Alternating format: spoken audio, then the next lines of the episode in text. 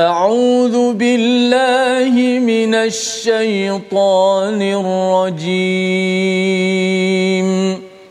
بسم الله الرحمن الرحيم. الحمد لله رب العالمين. الرحمن الرحيم.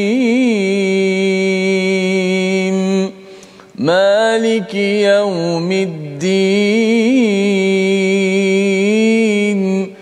إياك نعبد وإياك نستعين.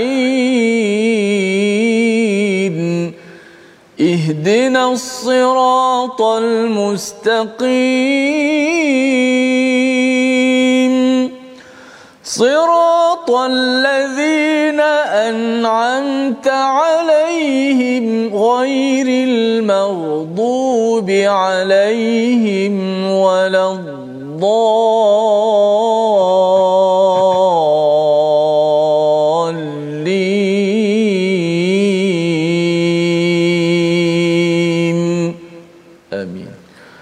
Assalamualaikum warahmatullahi wabarakatuh. Alhamdulillah wassalatu wassalamu ala Rasulillah wa ala alihi wa man wala syada la ilaha illallah syada Muhammadan abduhu wa rasuluhu. Allahumma salli ala sayidina Muhammad wa ala alihi wa sahbihi ajma'in. Amma ba'du. Apa khabar tuan-tuan dan puan yang dirahmati Allah sekalian? Kita bertemu dalam My Quran Time baca faham amal pada hari ini. Kita terus ceria bersama Al-Quran ingin mengutip permata demi permata pada halaman 378 halaman kedua daripada surah An-Naml yang ingin kita belajar dan mengambil pelajaran daripada semua yang akan kita jumpa pada halaman pada hari ini. Kita mulakan majlis kita pada hari ini ya bersama Al-Fadil Ustaz Tirmizi Ali. Apa khabar Ustaz? Baik, Alhamdulillah. Safa apa khabar? Alhamdulillah Ustaz ya. Kita nak meneruskan hari ini ya. dan kita doakan kepada rakan-rakan kita yang masih lagi terkandas ya di mana jua di Selangor, di Pahang dan pelbagai negeri dan uh, dengarnya daripada uh, Jabatan Meteorologi tentang hujan ribut petir, tuan-tuan berjaga-jaga ya pastikan uh, kita membuat persediaan dan kita doakan agar Allah memelihara negeri negara ini dan sudah tentunya ya kita terus berdoa dan membanyakkan kebaikan. Kita tidak mahu Disember biasanya 25 Disember akan banyak lagi lah orang-orang yang mengucapkan perkara syirik kepada Allah Subhanahu Wa Taala. Tetapi kita ingin mentauhidkan Allah Subhanahu Wa Taala dengan membanyakkan pelbagai amalan kebaikan kita dan salah satunya dengan membaca al-Quran kita doa sama-sama subhanakala ilmalana illa ma 'allamtana innaka antal alimul hakim Rabbi zidni ilma. Kita saksikan apakah ringkasan sinopsis halaman 378. Bermula daripada ayat yang ke-14 kita akan melihat kepada Firaun dan kuncunya yang engkar yang mengingkari kepada dakwah Nabi Musa alaihi salam sebagai pelajaran penting untuk Nabi Muhammad sallallahu alaihi wasallam, pelajaran untuk kita ketika berdakwah dan apakah poinnya yang kita akan baca sebentar lagi. Kemudian Allah bawakan kepada kita kisah Nabi Daud dan Sulaiman ya banyak nikmat ataupun kurniaan yang diberikan kepada mereka tetapi ada satu amalan yang boleh kita ambil daripada daripada apa yang ditunjukkan oleh Nabi Daud dan juga anaknya Nabi Sulaiman pada ayat 15 hingga 19.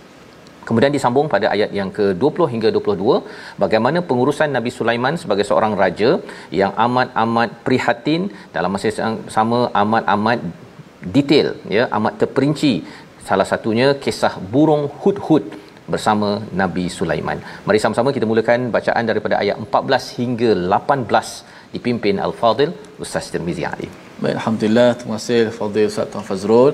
Penonton-penonton sahabat-sahabat Al-Quran, uh, muslimin muslimat sekalian, Alhamdulillah kita bersyukur dapat terus bersama dengan Al-Quran Karim. Kita doakan sahabat-sahabat kita yang sedang uh, mengalami uh, kesusahan, uh, kecemasan. Moga Allah Subhanahu Wa Taala uh, memberikan Uh, pertolongan dengan asbab-asbab insya-Allah uh, dibantu oleh sahabat-sahabat kita dan kita doakan kepada sahabat-sahabat kita yang sedang membantu juga dimurahkan rezeki diberi kekuatan dan kesihatan dan diberi keselamatan. insya-Allah. Dan digantikan Allah Taala gantikan dengan yang lebih baik dan Allah Taala ganjarkan uh, pahala kepada kepada yang uh, di, uh, ditimpa musibah. Alhamdulillah. Baik kita nak meneruskan Uh, pengajian kita. Surah An-Nam muka surat yang kedua surah An-Nam iaitu muka surat yang ke-378 kita nak baca pada ayat yang ke-14 hingga ayat yang ke-18 nah, terlebih dahulu uh, kisah Nabi Allah Sulaiman alaihi salam uh, bagaimana uh, mukjizat-mukjizat yang banyak diberikan uh, kepada Nabi Allah Sulaiman apakah reaksi Nabi uh, Sulaiman uh, terutamanya berdepan dengan uh, anugerah Allah Subhanahu Wa Taala ini. Untuk sama-sama kita contohi. Baik kita baca terlebih dahulu insya-Allah. أعوذ بالله من الشيطان الرجيم بسم الله الرحمن الرحيم.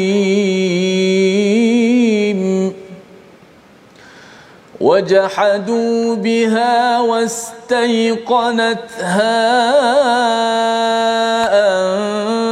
أنفسهم ظلما وعلوا.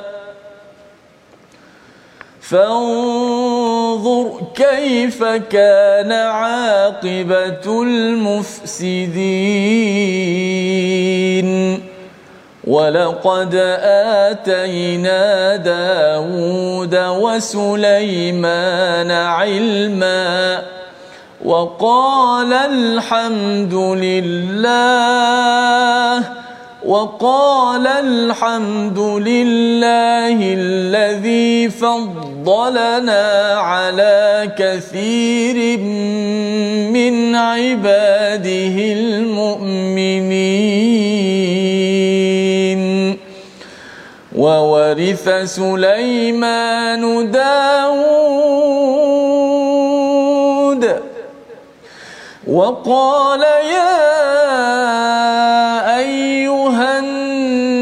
الناس علمنا منطق الطير وأوتينا وأوتينا من كل شيء. إن هذا لهو الفضل المبين. وحشر لسليمان جنوده من الجن والإنس والطير فهم يوزعون حتى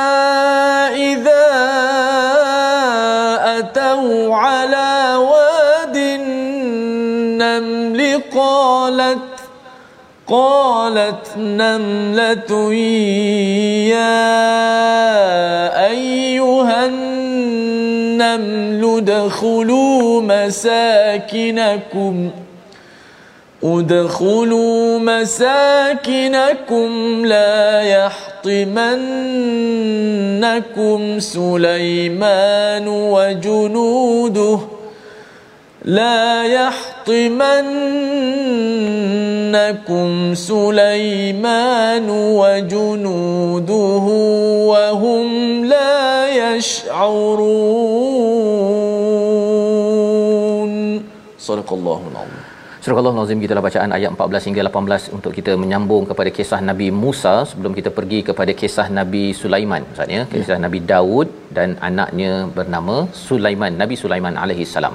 Maka apakah ayat 14 wajahadu siapakah yang ber uh, yang mengingkari ya? Semalam kita baca daripada ayat yang ke-13 uh, tak sempat kita tadabbur ayat 13 ini falamma ja'atuhum ayatuna bila didatangkan banyak ayat-ayat ya ataupun mukjizat-mukjizat daripada Allah Subhanahu taala kepada Firaun dan juga kaum pada waktu itu di Mesir ada sembilan ayat yang dinyatakan pada ayat 12 sembilan mukjizat ya termasuklah tongkat menjadi ular tentang tangan menjadi putih kemudian ada apa ustaz ya ada katak yang berlaku ada uh, dalam sungai ada darah sebagainya ya. semua perkara-perkara itu adalah kebesaran-kebesaran Allah Subhanahu Wa Taala mubsiratan yang nampak qalu ya mereka kata apa? Hadza sihrum mubin ya ini adalah sihir yang yang jelas. Ya maksudnya semua perkara ini uh, Musa lah yang membawa sihir uh, segala malapetaka yang ini ini pasal Nabi Musa. Semua kena salahkan Nabi Musa saja pada waktu itu. Jadi mereka ini wajahadu mereka ini engkar kepada apa yang dibawa oleh Nabi Musa ya biha wastaiqanat taha apa ustaz? Wastaiqanat ha. Ya. Istilahnya daripada perkataan yakin sebenarnya ini hmm. ya. Tetapi ini adalah cuba meyakin-yakinkan. Oh, ha bersungguh-sungguh ha? bersungguh-sungguh meyakinkan diri sendiri bukan meyakini. Ada beza kan? Meyakini dan me, meyakin-yakinkan. Dia buat-buat yakin bahawa apa kezaliman dan juga kesombongan zulman wa uluwa itu pada diri mereka adalah okey. Mereka rasakan bahawa sebenarnya tak payah nak uh, percaya pada Nabi Musa yang betul adalah kami yang percaya kepada Firaun yang penting yang yang yang hebat tamadunnya adalah tamadun kami bukannya mengikut kepada nabi Nabi Musa. Jadi ini yang dimaksudkan dengan wastaiqanat ha anfusuhum. Mereka cuba meyakinkan diri mereka benda yang tak betul. Yang menyebabkan mereka itu pada hujung itu Allah nyatakan fanzur kaifa kana aqibatul mufsidin iaitu apa kesan kepada orang yang membuat kerosakan mereka ditenggelamkan mereka diazab oleh Allah Subhanahu wa taala. Mesej ini adalah mesej kepada Nabi Muhammad sallallahu alaihi wasallam bila membaca ayat ini Nabi Musa yang hebat bila mereka melawan kepada kehebatan mukjizat Nabi Musa mereka akan diazab atau, ataupun akan di dihukum oleh Allah Subhanahu Wa taala kalau melawan pada Nabi Muhammad sallallahu alaihi wasallam yang lebih lagi ya mendapat al-Quran mendapat mukjizat ya mendapat status yang amat mulia di sisi Allah Subhanahu taala sebenarnya ini adalah amaran kepada kepada orang Quraisy pada waktu itu dan juga mesej kepada orang zaman sekarang Ustaz ya. Yeah. Kalau katakan dia tidak mahu mengambil mesej daripada al-Quran daripada Islam ini maka apatah lagi kalau melawan pula kepada orang-orang yang beriman kesannya ialah akibatul mufsidin ini adalah satu perkara yang amat-amat dahsyat ya yang perlu kita beri perhatian dalam dalam kehidupan kita. Maka di selepas itu Allah bawakan pula kita kepada kisah Nabi Daud Nabi Sulaiman ya.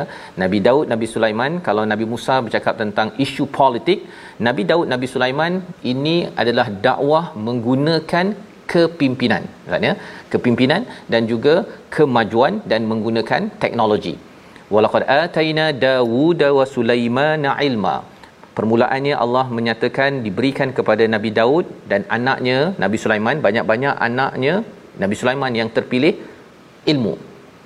Apakah respon mereka? Apakah doa mereka? Bila mereka mendapat ilmu ini wa qala alhamdulillahillazi faddalana ala kathirin min ibadihil mu'minin.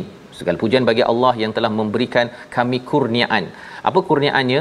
Ilmu ustaz ya? Macam-macam ilmu kelebihan kemahiran yang mereka boleh kita akan tengok, tengok selepas ini uh, butiran kepada ilmu dan kemahiran itu untuk mereka menguruskan rakyat dan juga uh, masyarakat pada pada waktu itu. Jadi mereka menyatakan apa? Segala pujian bagi Allah mereka merendah diri walaupun dah jadi raja Sulaiman menjadi raja ya Daud menjadi ketua ya kalau kita pernah lihat di dalam surah al-baqarah sebelum ini.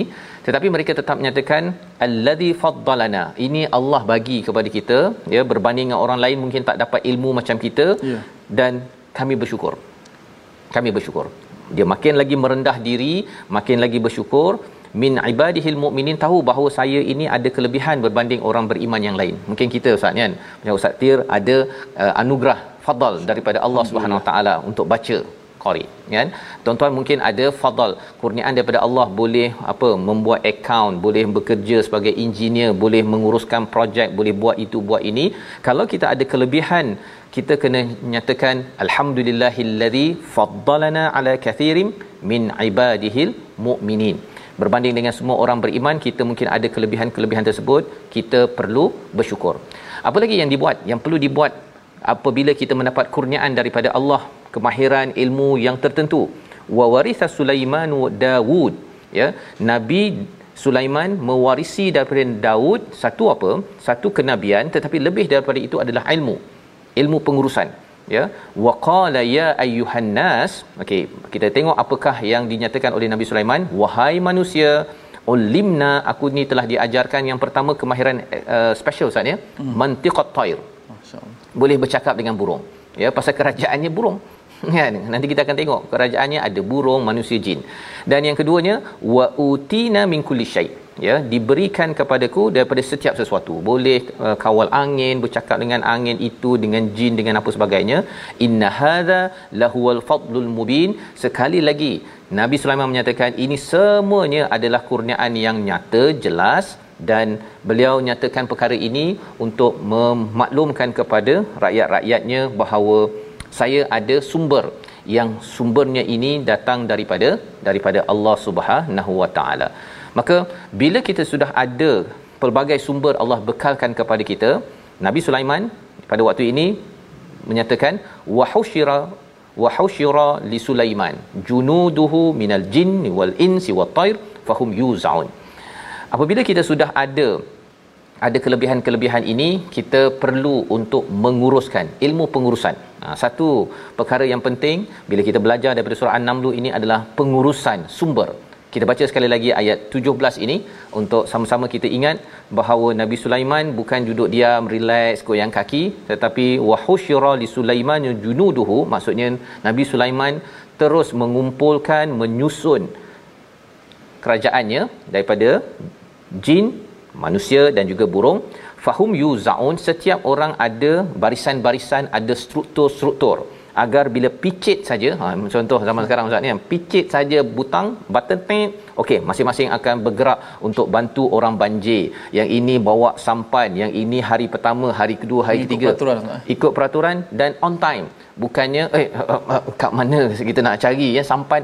Bukan itu kaedah yang ditunjukkan oleh Nabi Sulaiman. Kita baca sekali lagi ayat 17 pelajaran untuk kita bersama sebagai seorang pemimpin. Silakan Ustaz. Baik, insya-Allah tabarakallah uh, kita patut mencontohi Nabi Allah uh, Sulaiman alaihi salam yang diberikan kelebihan yang begitu hebat. Ilmu itu lalu mereka merendah diri memuji kepada Allah Subhanahu wa taala juga kepada kita semualah. Contoh uh, jangan kita sombong dengan ilmu kita. Macam Ustaz Fahaz kan tadabbur. Juru cakap pada al-Quran masya-Allah selalu menyebut alhamdulillah kelebihan Allah. Berikan kepada kita maka inilah contoh yang kita nak hebatnya mukjizat ilmu. Dan nak beritahu pentingnya ilmu pengetahuan sebenarnya. Kalau kita nak nak jadi macam-macam kan kalau kita dapat ilmu itu sangat bernilai sebenarnya yang tidak akan boleh dibeli dengan mana-mana wang ringgit. Jom kita baca ayat 17 wa husyira li sulaiman. A'udzubillahi minasyaitanir Bismillahirrahmanirrahim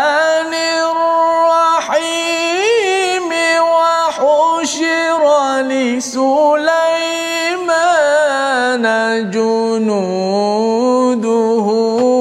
من الجن والإنس والطير فهم يوزعون.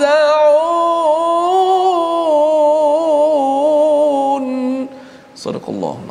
Surah Al-Azim dan untuk Sulaiman dikumpulkan bala tenteranya daripada jin, manusia dan burung lalu mereka berbaris dengan tertib. Yuzaun itu dibahagi-bahagikan tugas mengikut struktur agar mereka sedar apakah tugas ketika mereka bergerak pada ayat yang ke-18. Hatta bila mereka bergerak idza atau ala wadin naml mereka sampai ke satu lembah semut maka berkatalah namlatun namlatun ini adalah semut betina ataupun queen ya yang bercakap dan ini adalah 1400 tahun yang lepas. Orang cakap tentang queen semut itu saatnya hmm. uh, ketua semut itu daripada yang apa pemaisurinya itu mungkin kajian dalam beberapa ratus tahun yang lepas. Tapi ini sudah muncul 1400 tahun yang lepas nak menunjukkan bahawa bukan nabi lah yang mengkaji.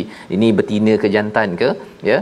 Ini adalah wahyu daripada Allah Subhanahu Wa Taala. Apa kata pemaisuri wahai semut. Ha, wahai semut-semut udkhulu masakinakum sila masuk ke rumah jangan kena pijak oleh Nabi Sulaiman dan juga tentera-tenteranya mereka ini tidak sedar Ha ya jadi maksudnya apa pemaisuri ini positif kepada Nabi Sulaiman Nabi Sulaiman ni baik ya tetapi kalau mereka ni tak sedar mereka terpijak kita jadi apa yang kena buat kita kita masuk rumah. Ha, berjaga-jaga. Jadi ini adalah satu pemaisuri, pemimpin negara yang amat bertanggungjawab. Dia dah boleh predict dah boleh dah tengok daripada jabatan-jabatan tertentu data-data yang ada okey kita kena buat persediaan sekarang. Jangan sampai bila dah kena pijak baru kita nak nak tengadah. Dan inilah yang ditunjukkan pelajaran daripada surah apa tuan-tuan? Surah an-naml surah semut. Seorang pemimpin dia ada dia prediktif. Dia boleh membayangkan okey risiko-risiko yang berlaku risk management pengurusan risiko. Dan ini ditunjukkan oleh nabi ataupun oleh pemaisuri semut pada waktu itu yang boleh kita ambil pelajaran. Dan ini membawa kita kepada kepada perkataan pilihan kita pada hari ini kita saksikan. Iaitu jahada mengingkari ataupun menafikan. Perkataan ini 12 kali disebut di dalam al-Quran respon daripada Firaun kepada Nabi Nabi Musa alaihissalam mereka ingkar.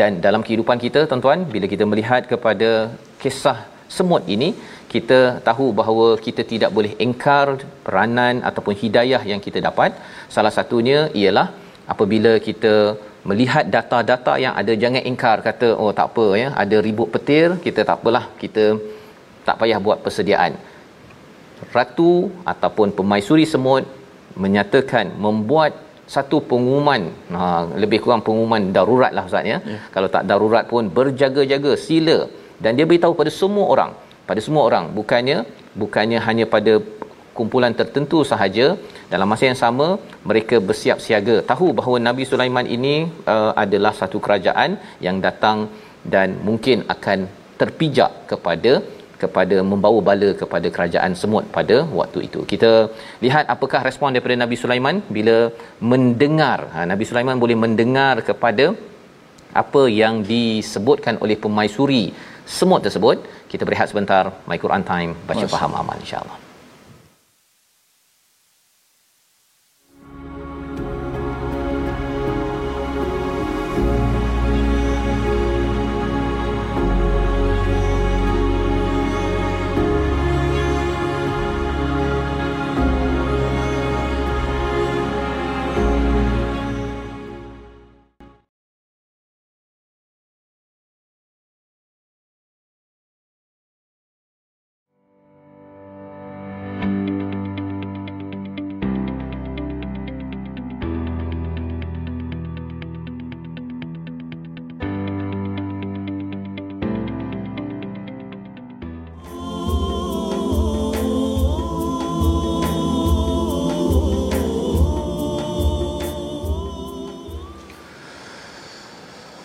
ولقد آتينا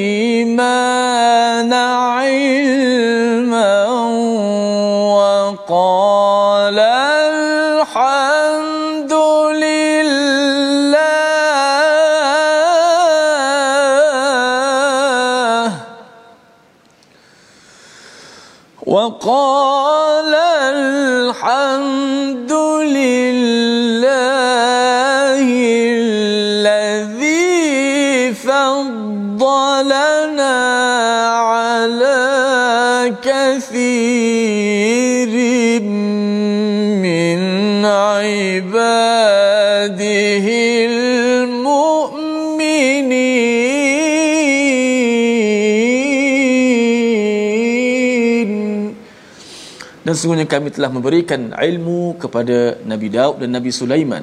Dan keduanya saya berkata segala puji bagi Allah yang telah melebihkan kami daripada hamba-hambanya yang beriman.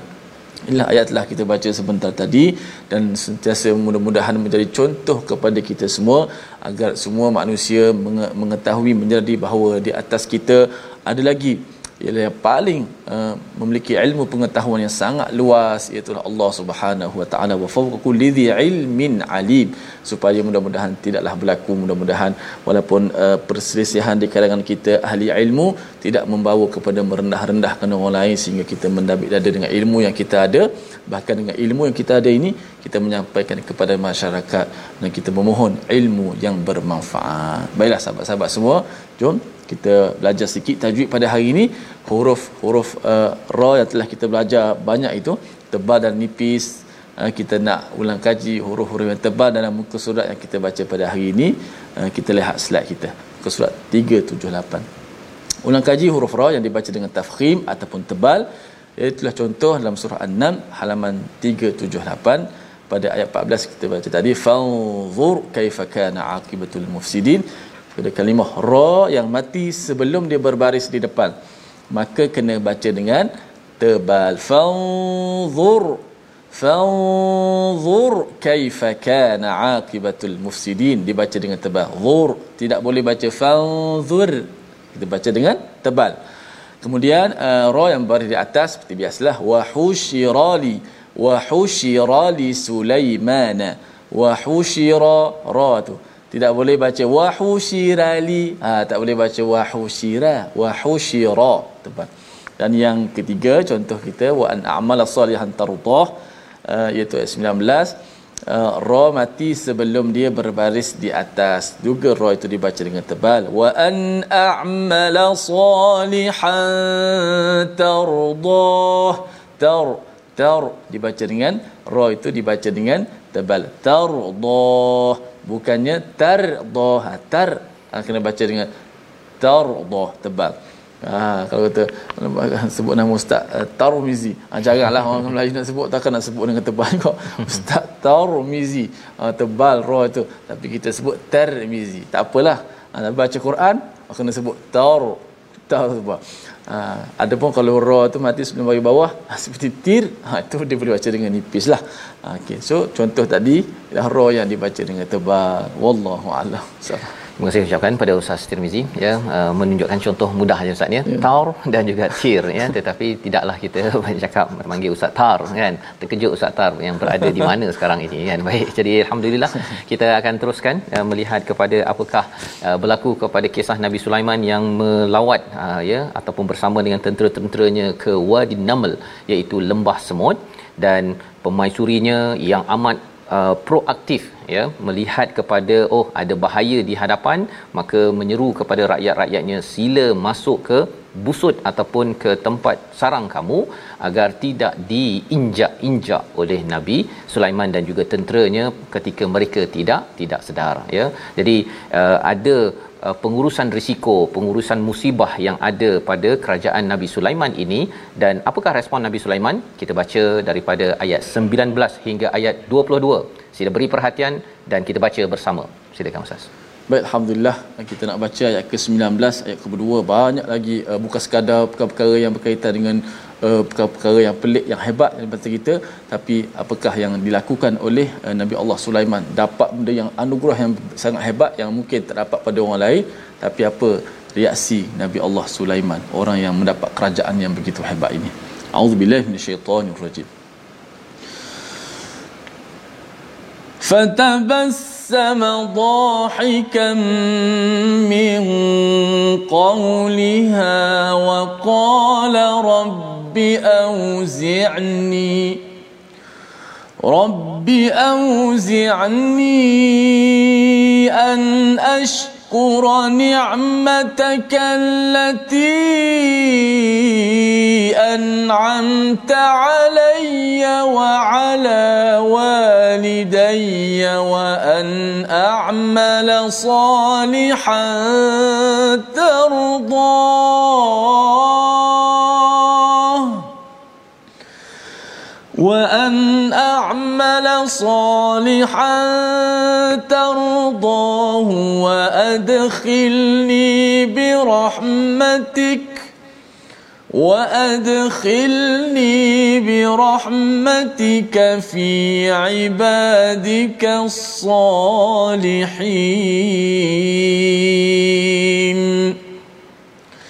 وتفقد الطير فقال ما لي لا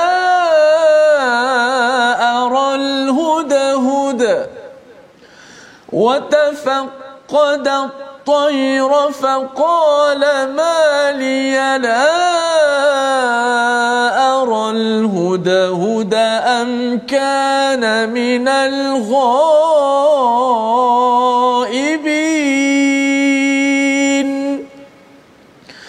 لأعذبنه عذابا شديدا أو لأذبحنه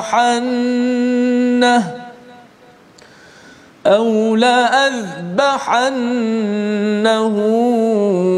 أو ليأتيني بسلطان مبين. فمكث غير بعيد فقال أحطت بما لم تحط به فقال أحطت بما لم تحط به وجئتك من سبأ وجئتك من سبأ بنبأ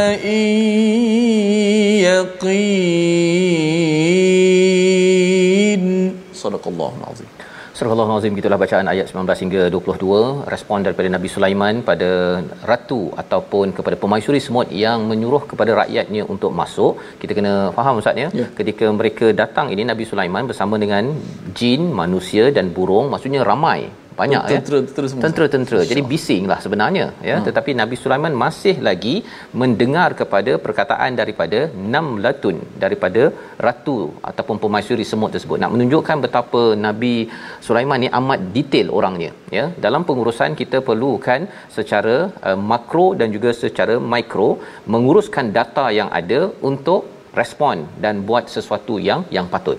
Maka Nabi Sulaiman apa yang dilaksanakan beliau? Beliau tersenyum ya fatabassama dhahikan min qawliha. Tersenyum ketawa daripada perkataan ratu semut tersebut. Kerana apa? Kerana semut ni kecil. Kalau mereka nak selamat pun ustaz ya manusia ni besar ya. Jadi kalau nak diinjak-injak tu boleh sahaja tetapi mereka tetap juga berusaha dan mereka amat proaktif sebagai satu kumpulan. Nak menceritakan betapa Nabi Sulaiman kagum kepada komitmen pemimpin semut pada waktu itu ya. Amat kagum dan beliau tersenyum ketawa daripada perkataan itu. Terus beliau berdoa rabbi auzi'ni. Wahai tuhan ilhamkan aku untuk terus bersyukur. Datang lagi ustaz ya. Tadi dah bersyukur kerana dapat ilmu. Fad, alhamdulillahillazi faddalana ala katsirin min ibadihi almu'minin kali ini Nabi Sulaiman sekali lagi berdoa. Doa yang kita pun boleh amalkan.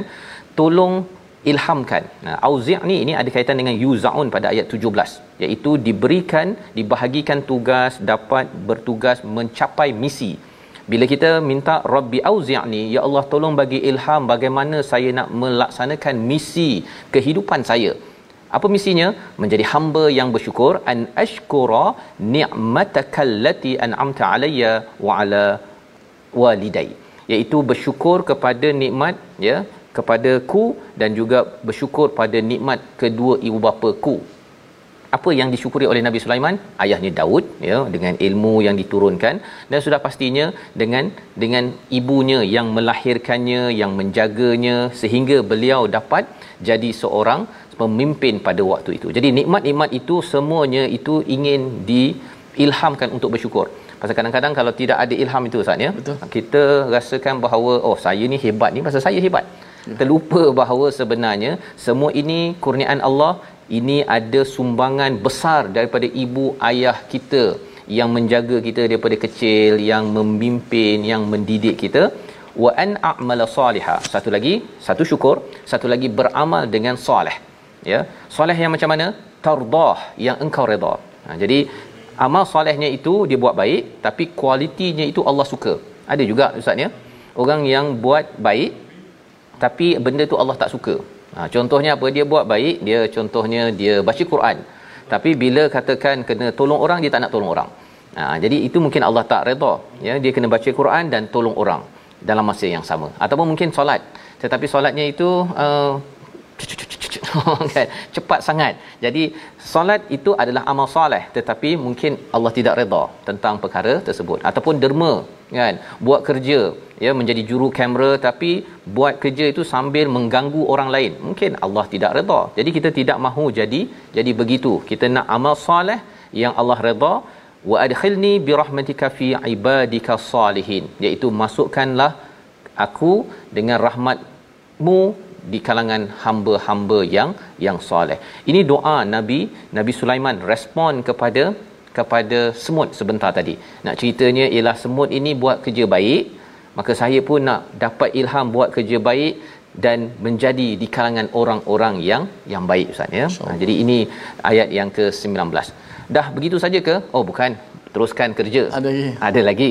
Ayat 20. Kita melihat kisah Hud-Hud yang ada pada ayat ini apa disiplin penting sebagai seorang pemimpin sama ada di peringkat negara, negeri, di peringkat rumah pun organisasi. Kita baca sekali lagi ayat 20. Kita belajar sesuatu. Oh, masuk kisah Hud-Hud. Eh? Oh menarik ni perkataan bukan senang nak jumpa perkataan al-hudhud dalam Quran ayat 20. Jom kita baca terlebih dahulu bersama kita dapat manfaat daripada kisah yang cukup uh, menarik ini. A'udzubillahi minasyaitonir rajim. Bismillahirrahmanirrahim. وتفقد الطير فقال ما لي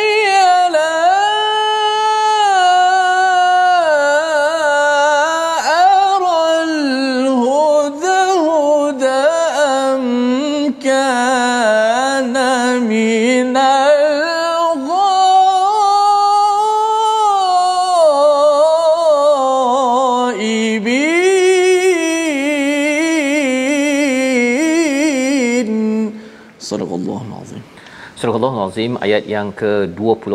Allah menyatakan dia Nabi Sulaiman memeriksa burung-burung lalu berkata, "Mengapa aku tidak melihat hud-hud? Adakah ia tidak hadir?" Ya, pendek saja perkataan itu Ustaz ya, tetapi hmm. bila istilah wanafaq qada itu maksudnya ialah Nabi Sulaiman ini memeriksa. Dia bukannya ah, biar ajalah tertinggal tertinggallah ya ataupun dia tak kisah pun kalau seekor Ustaz ya, seekor burung, at-tayr ini seekor burung ya, hmm. ya bukannya tuyur. Jadi kalau seekor ni mana perasan dengan kerajaan ni banyak burung-burung, ada jin pula tu. Macam mana nak check jin? Ha kan. Tapi itulah kemahiran tetapi poinnya di sini Allah memuji mengangkat Nabi Musa dengan sifat watafaqqada ya iaitu dia memeriksa. Dia memeriksa kepada semua burung-burung yang ada dan perasan eh maliyala ara maliyala ara mengapa aku tak tengok hud-hud ya ha kan tak nampak hud-hud itu perkataan seorang pemimpin yang merendah diri. Dia tak cakap bahawa mana hud-hud ha dia tak cakap gitu. Dia cakap aku tak nampak hud-hud ni. Amkana minal ghaibin? Adakah dia di kalangan yang tidak hadir? Apa mood yang disampaikan di sini? Dia antara mood kasih sayang dan juga uh, tegas ustaz ya. Betul. mood kasih hmm. sayang ialah eh takut nanti ada apa-apa berlaku. Seperti Omar ya menjadi pemimpin dia takut ya yang disampaikan oleh Imam Qurtubi jika seekor biawak berada di tepi sungai Furat serigala akan mengambilnya dan bertanya kepada Umar tentangnya ya. Jadi ini adalah ciri pemimpin. Dia tengok eh apa yang berlaku dekat Shah Alam? Apa yang berlaku dekat Pahang? Dia amat bimbang dia amat sedih dan dia akan buat sesuatu kepada kepada perkara tersebut. Bukannya um, saya saya dah dapat gaji saya saya okey je. Bukan begitu ya. Yang kita belajar daripada Nabi Sulaiman. Jadi perisa-perisa-perisa tak nampak. Tak nampak nak tahu marah ke tak marah? Awalnya nampak macam tak marah tetapi pada ayat 21 Ustaz ya? Ya. La u'adzibannahu azaban syadida. Ha dah tahu dah ni kan pasal apa? Hud-hud ini bukan sekadar rakyat tetapi dia hmm. adalah bala tentera. Oh. yang akan membantu rakyat ataupun yang akan membuat misi yang dipelopori diketuai oleh Nabi Sulaiman. Jadi tenteranya ini bila dia tengok-tengok eh tak ada, aku akan azab. Kalau katakan jumpa ataupun akan disembelih ustaz. Ha sembelih ini memang garang ni Nabi Sulaiman ni tegas ya. Ada masa pemimpin kena tegas ya terutama dalam misi melaksanakan amanah dan nombor tiganya apa? au layatiyanni bisultanin mubin ataupun uh, sungguh dia akan mendatangkan aku dengan satu alasan yang jelas nyata. Mungkin dia ada sebab yang saya nak dengar selepas ni. Bukan sekadar nak menghukum tetapi nak mendengar juga. Tapi syaratnya apa? Mesti alasan yang yang jelas. Jadi tak lama lepas itu datanglah hud-hud. Kita baca sekali lagi Ustaz ayat 22 ini. 22 eh. Mm-hmm. Masya-Allah. Baik. Auzubillahi minasyaitanir Bismillahirrahmanirrahim. فمكث غير بعيد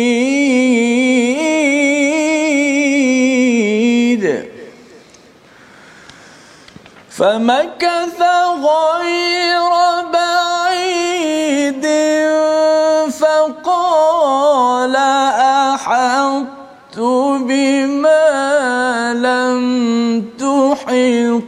به وجئتك من سبأ بنبأ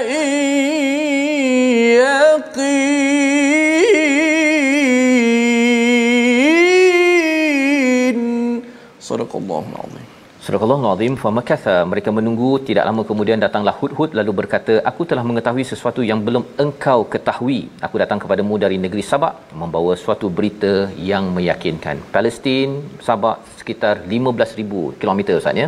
Hud-Hud dah baru dia balik daripada Sabak itu membawa berita. Tapi yang nak ceritanya apa? Nabi Sulaiman memang tunggu Ustaz. Famakatha itu maksudnya tunggu. Tunggu ya. Maksudnya apa? Kita tidak akan bergerak. Kita akan tunggu mengapa ada satu bala tentera saya ini yang tak show up? Okey tak hadir. Kita akan tunggu. Dan kemudian datanglah hud-hud ini mengatakan ahatu bima lam tuhid bihi wajituka min saba'im binabi'in yaqin. Ya hmm. satu berita yang yang uh, besar.